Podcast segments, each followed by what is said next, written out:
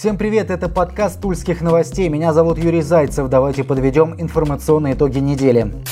Туликов пугают коронавирусом. На этой неделе в областном центре был госпитализирован мужчина, который недавно вернулся с острова Хайнань. Он почувствовал недомогание и обратился к медикам. Мужчину забрали в больницу, как и положено в таких случаях, в защитном саркофаге. Фотографии сразу же облетели соцсети, и у некоторых пользователей началась паника. Вскоре в сети выложили и видео, якобы сделанное на китайском заводе Хавейл в Узловой. На кадрах скорая и тот же саркофаг. В Роспотребнадзоре пояснили, что новость о госпитализации жителя КНР с предприятия фейк. Что же касается Тулика, вернувшегося из отпуска, то у него не было обнаружено даже обычного гриппа. Еще один фейк – распространение коронавируса через бананы. Такие сообщения заполонили в WhatsApp. Учитывая широкое распространение фейка по всей стране, кто-то в него поверил. Напомню, что ранее в Туле были госпитализированы две студентки из Китая. Коронавирус у них также не подтвердился. В Тульском Минздраве заявили, если что вдруг, то они готовы. Полигон Хартии на Новомосковском шоссе в Туле откроется в апреле. Об этом стало известно в ходе пресс-конференции на тему реализации в Тульской области комплексной системы по обращению с твердыми коммунальными отходами. Изначально сообщалось, что полигон запустят в январе. Последний день первого месяца года компания поспешила заявить, что не успевает. Причина, пояснили в Хартии, связана с небольшими сложностями с документацией. Напомню, что в компании в ходе презентации нового полигона отмечали, что он позволит принимать 360 тысяч кубометров отходов отходов в год. Современные технологии, заверили в Хартии, позволят максимально снизить вред окружающей среде и практически устранить возможные попадания вредных веществ в грунтовые воды и атмосферу. Туле задержали педофила. 22-летний молодой человек из одной из среднеазиатских республик напал на девочку-подростка в конце прошлой недели на улице Хворостухина. Произошло все недалеко от остановки общественного транспорта. Нападавший затащил девушку во враг, но та смогла дать насильнику отпор. На поиски преступника были ориентированы все силы правоохранительных органов. В частности, оперативники проверяли мигрантов. Так, внимание полицейских привлекли двое мужчин. С документами у мигрантов проблем не было, но стражи порядка решили проверить квартиру, в которой проживали мужчины. Изначально ничего подозрительного в жилище замечено не было, однако оперативники обратили внимание, что в туалете довольно длительное время включен свет и, вероятно, там кто-то находится. И действительно, в туалете прятался мужчина, который подходил под ориентировку. Известно, что мигрант приехал из Санкт-Петербурга и планировал после нападения вернуться в северную столицу. В настоящее время он находится в СИЗО.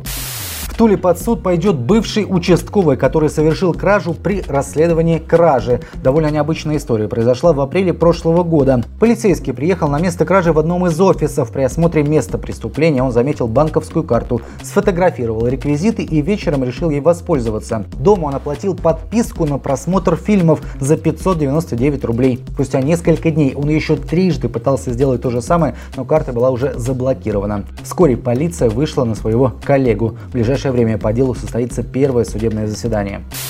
Слишком дорого обошлась жителю Тулы услуга каршеринга и виноват в этом он сам. В социальных сетях появилось видео дрифта машины возле одного из торговых центров. Водитель абсолютно не жалел автомобиль и буквально убивал Рено. Так охарактеризовали действия водителя пользователя. Видео быстро разлетелось по соцсетям, увидели его и в каршеринговой компании. Там пояснили, что клиент оценил отличные ходовые свойства Рено, развлек посетителей торгового центра и вместе с аплодисментами получил блокировку аккаунта и штраф за дрифт в 50 тысяч рублей. Такая сумма прописана в договоре. Кстати, наказали водителей бы и без видео. Стиль вождения отслеживает специальная программа. В компании попросили использовать автомобили каршеринга по назначению и соблюдать правила дорожного движения.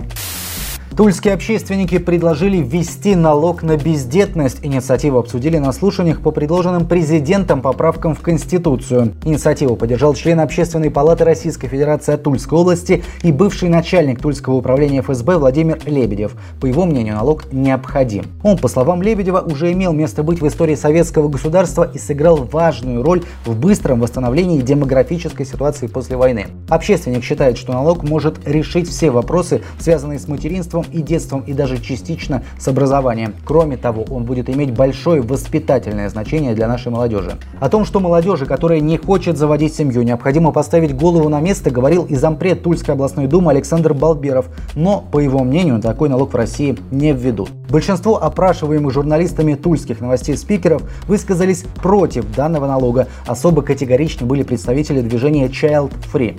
Мысль одной из них – я плачу за то, что у меня есть, почему должна платить еще и за то, чего у меня нет. Отмечу, что в Советском Союзе данный налог существовал с ноября 1941 года по 1 января 1992. Семейные пары были обязаны платить налог в 6% с 20-летнего возраста до выхода на пенсию. Незамужние женщины налогом не облагались, в отличие от мужчин. Что касается судьбы нынешней инициативы, то, вероятно, в ближайшие годы она и останется в статусе инициативы. Лишь в трех районах Тульской области растет численность населения. Такие данные приводит Тульский бизнес-журнал. Всего в регионе по состоянию на 1 января 2020 года проживает 1 миллион 466 тысяч 25 человек, что меньше почти на 7 тысяч по сравнению с показателями начала прошлого года. Таким образом, численность населения в области продолжает сокращаться. Кстати, темп снижения численности населения в регионе один из самых высоких в стране. При этом пока регион занимает пятое место по общей численности численности жителей. Самый серьезный отток населения из Большой Тулы. Сегодня в городе и бывшем Ленинском районе проживают 542 879 человек. И это более чем на 4 тысячи жителей меньше данных годовой давности. В самой Туле численность населения порядка 465 тысяч человек. Таким образом, областная столица перестала быть городом-полумиллионником. По минус тысячи, полторы тысячи жителей в Новомосковске, Алексине, Ефремове, Донском, а также в Щекинском, Узловском, Белевском, Богородицком, Волжском и Суворовском районах. Но есть и три исключения. В Воловском районе стало на 5 жителей больше прежнего, а в Заокском сразу на 74 человека. И, наконец, в Дубинском районе показатель плюс 121 человек. Тульский Арсенал завершил первый сбор и уже отправился на второй, он также пройдет в Турции. Напомню, что на первом тренировочном сборе оружейники сыграли 4 встречи, дважды победив и дважды сыграв ничью. На втором сборе 4 февраля канониры сыграют с чешским Пшибрамом, 12 числа с румынским Арадом и белорусским Шахтером из Солигорска. На третьем сборе 20 февраля тулики встретятся с казахстанским Ардабасы, 23 февраля с казахстанской Астаной. На этой неделе, отмечу также, вышло интервью чемпионата с главным главным тренером Арсенала Игорем Черевченко. Специалист заявил, что клуб может оформить три трансфера. В усилении нуждаются позиции вратаря после травмы Егора Шамова, защитника и нападающего. Пока же можно говорить лишь о потерях. На просмотр в Порту уехал молодой Даниил Хлусевич, покинул стан оружейников защитник Бакари Кане, а в аренду в Волгоградский ротор уехал Александр Довня. Впрочем, все это игроки резерва. Вот такая была неделя. Всем хороших выходных. До свидания. Удачи.